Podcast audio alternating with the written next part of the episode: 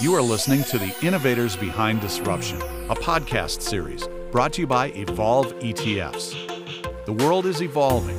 Your investments should too.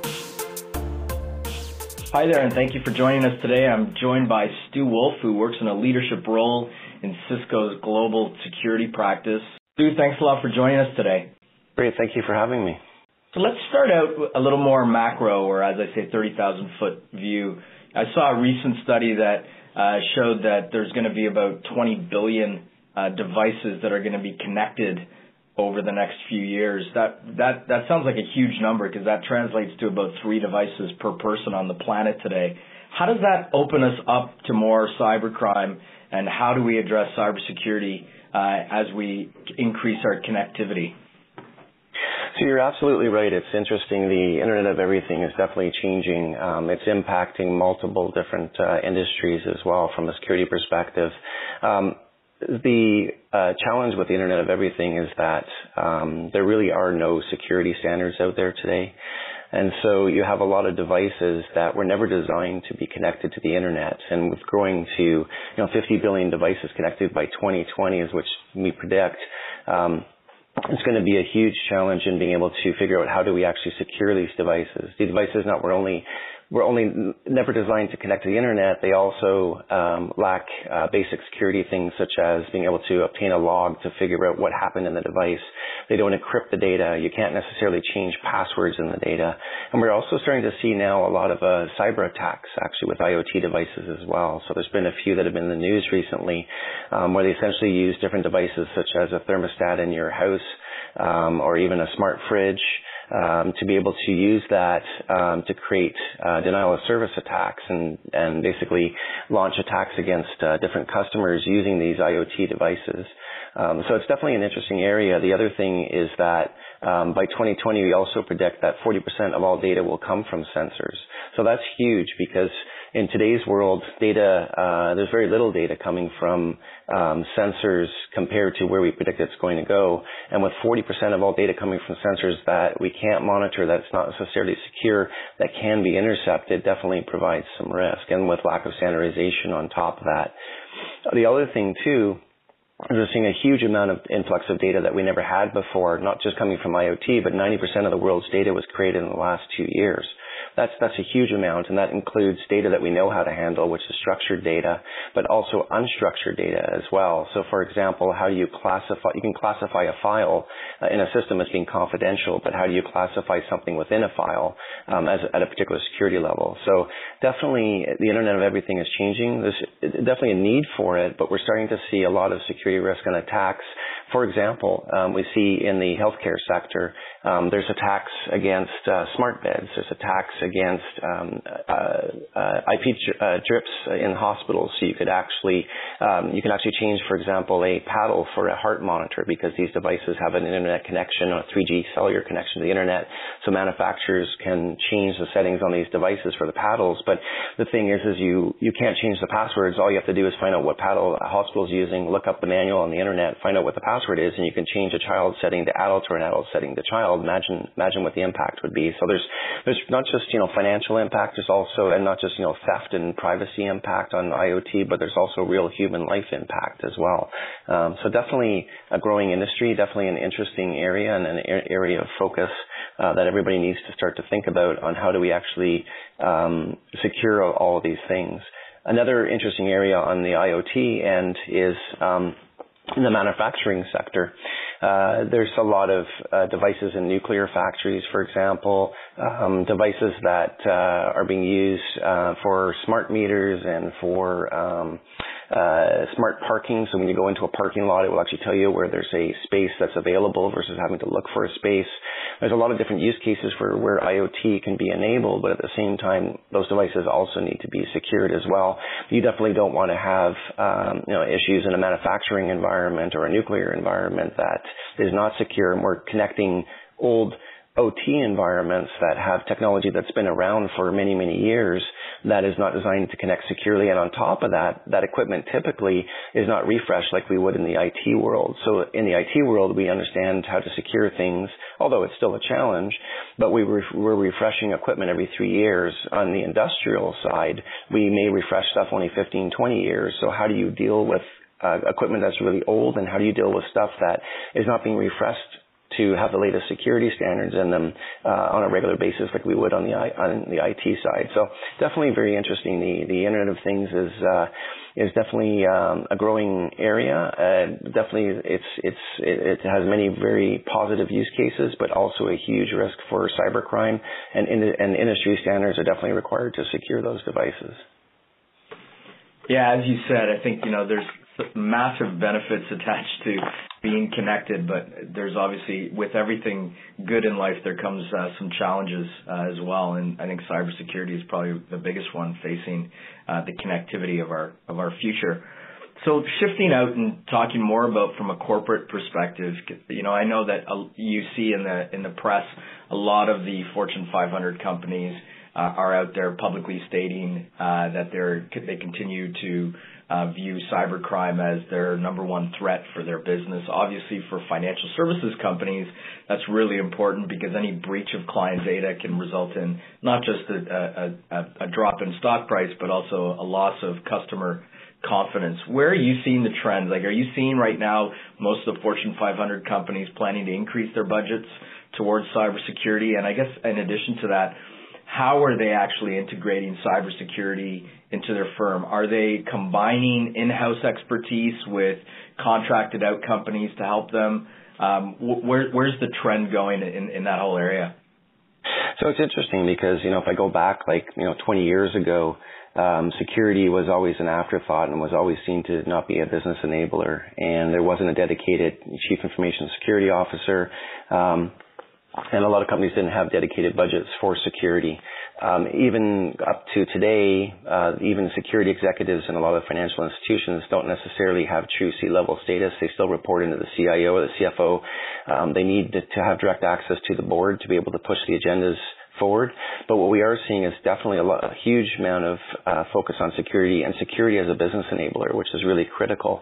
Um, if you think about a, a CISO in a bank today, they're responsible for enabling the organization so that they can have successful business outcomes, but they need to be able to do that securely, and they don't want to see uh, as being uh, you know prohibitive to, to doing business. So definitely, there's a huge focus on cybersecurity programs, um, and at the top of that, one of the biggest pushes in the security industry, especially especially in the financial sector too, has always been um, regulation, right? Because that's definitely not a discretionary spend. So anytime you have any kind of compliance uh, regulatory requirements, if you look at, for example, in uh, New York, the uh, NYDFS cybersecurity regulation, they now have to have a CISO on staff, and there's multiple pieces that they have to comply with. We also have uh, GDPR data protection regulation in Europe that also requires companies that uh, do business uh, in Americas with European companies to also comply with that as well. Um, we also have mandatory data breach notification that financial institutions will be under in Canada. So there's m- multiple different things that are also pushing. On top of that, there's also a lot more awareness um, that's also helping financial institutions to get budgets because they're also being attacked. We saw the la- la- latest ransomware attacks with WannaCry um, that had a huge um, uh, impact on the industry. Um, data breaches are also a huge uh, concern, not only from protecting intellectual capital, but also brand name protection.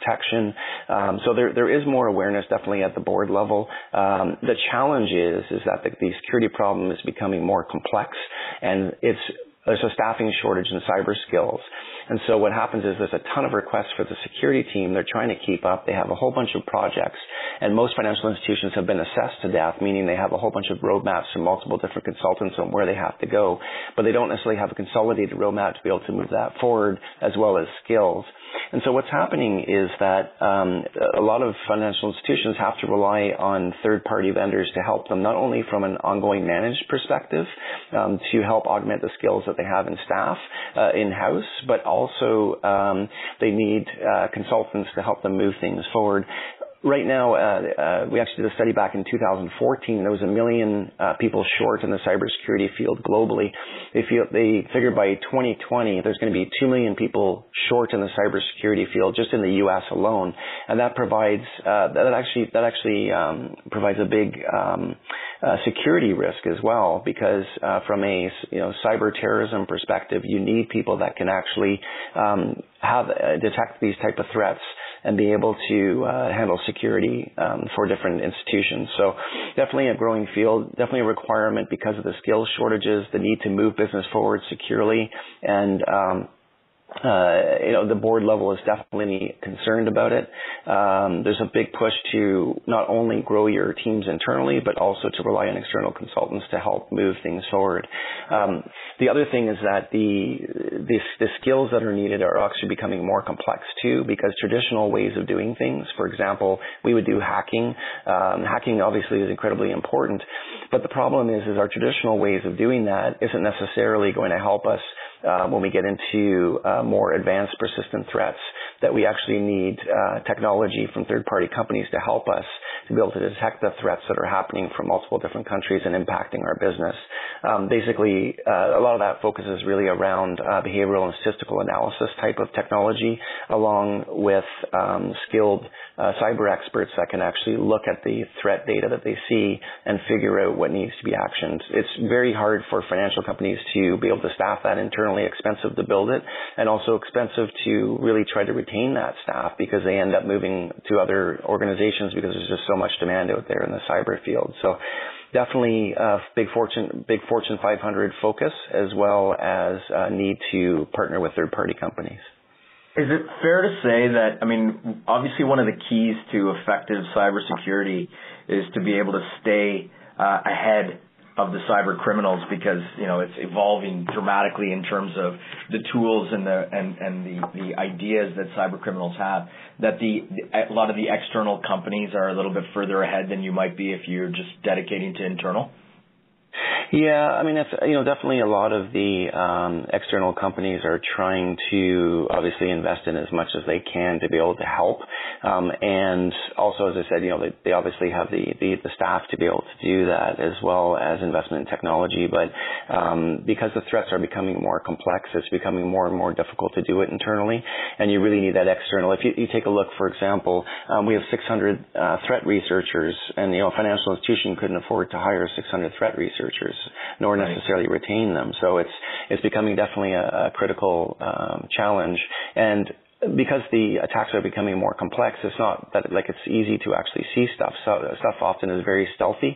Um, attacks can happen over a very long period of time, and you need uh, sophisticated technologies that can actually have artificial intelligence statistical analysis, behavioral analysis to be able to actually look at all this information, store it in big data clusters, and then be able to do um, correlation to actually figure out what's going on. That kind of technology is not easy to build, and if it's not your core business, then why invest in that you know yourself? Why build it yourself? It's much better to just go with a third party that is focused on that, and that's all they do every day.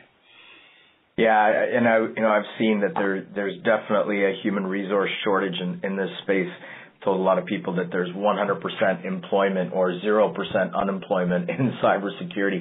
I also noticed it's interesting that in Israel has become a real hotbed uh, for uh, cybersecurity talent uh, out there. There's obviously some pretty good cybersecurity companies, but it seems to me like the training programs that they've put together there have been uh, pretty strong uh, from an individual educational perspective.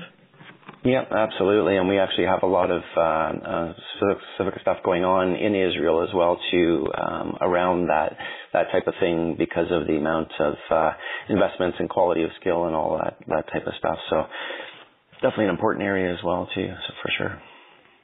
So let's close off with a few of your predictions uh, for your industry that you see over the next five or ten years. I think everybody uh, will agree that you know cybercrime is going to continue to rise and the need and the demand for cybersecurity services will as well. Uh, but what do you see in terms of the biggest threats and the and the and the biggest opportunities as well going going forward? I think that definitely, you know, there's going to be more of a use of artificial intelligence, behavioral statistical type analysis to be able to detect these threats, um, not only within the data center, but also within the cloud environment. Um, it's definitely becoming more complex, and we're no longer um, self-contained within data centers. Our, our, our, you know, quote-unquote data center environment now includes a hybrid environment uh, with data all over the place within different, you know, hybrid uh, hybrid cloud environments, data centers, uh, private cloud, public cloud, using SaaS providers, IaaS providers. Um, and, and, so it's it's definitely uh, the, the, you know the problem is definitely becoming more complex to be able to detect. Um, the other thing is that we're starting to do things in different ways too. So traditionally, when we look at securing stuff, we had an application that we could deploy a defense in depth best approach, where we had a application layer, um, a presentation layer, uh, an application layer, a database layer. That kind of world is gone now because we're doing a lot of um, uh, agile DevOps type of microservices development in the cloud um, that now has a lot of pieces of an application that are not necessarily in one place. We have a lot more um, east-west type traffic that requires analysis, especially in a cloud environment that's using containers, which is the kind of the new way that we're going um, uh, versus our old way of just doing virtualization. Um, so there's a lot of changing technologies that are requiring a change in the traditional ways that we did security to be able to handle these threats, from detecting threats in applications, ensuring that we have secure application development life cycles, that cloud is secure, um, and be able to detect those stealthy attacks using that behavioral and statistical analysis. Um, as well as artificial intelligence.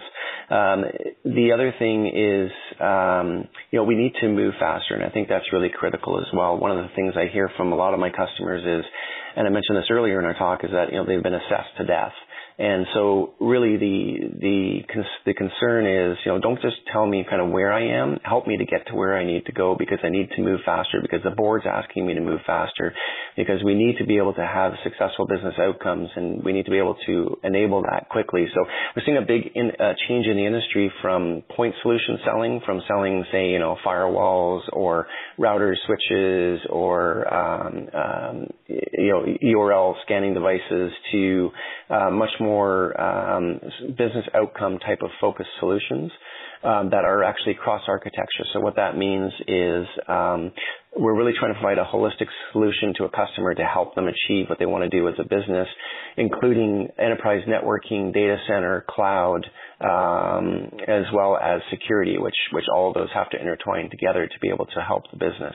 So definitely more of a business focus now than just a pure um, point solution technology type play in the industry uh, is, is definitely changing as well. Well, this was great. Thanks a lot for your time today, Stu. Absolutely, my pleasure. Thank you for having me. You have been listening to The Innovators Behind Disruption, a podcast series brought to you by Evolve ETFs. Remain educated, be informed. Sign up for our newsletter and learn more at evolveetfs.com.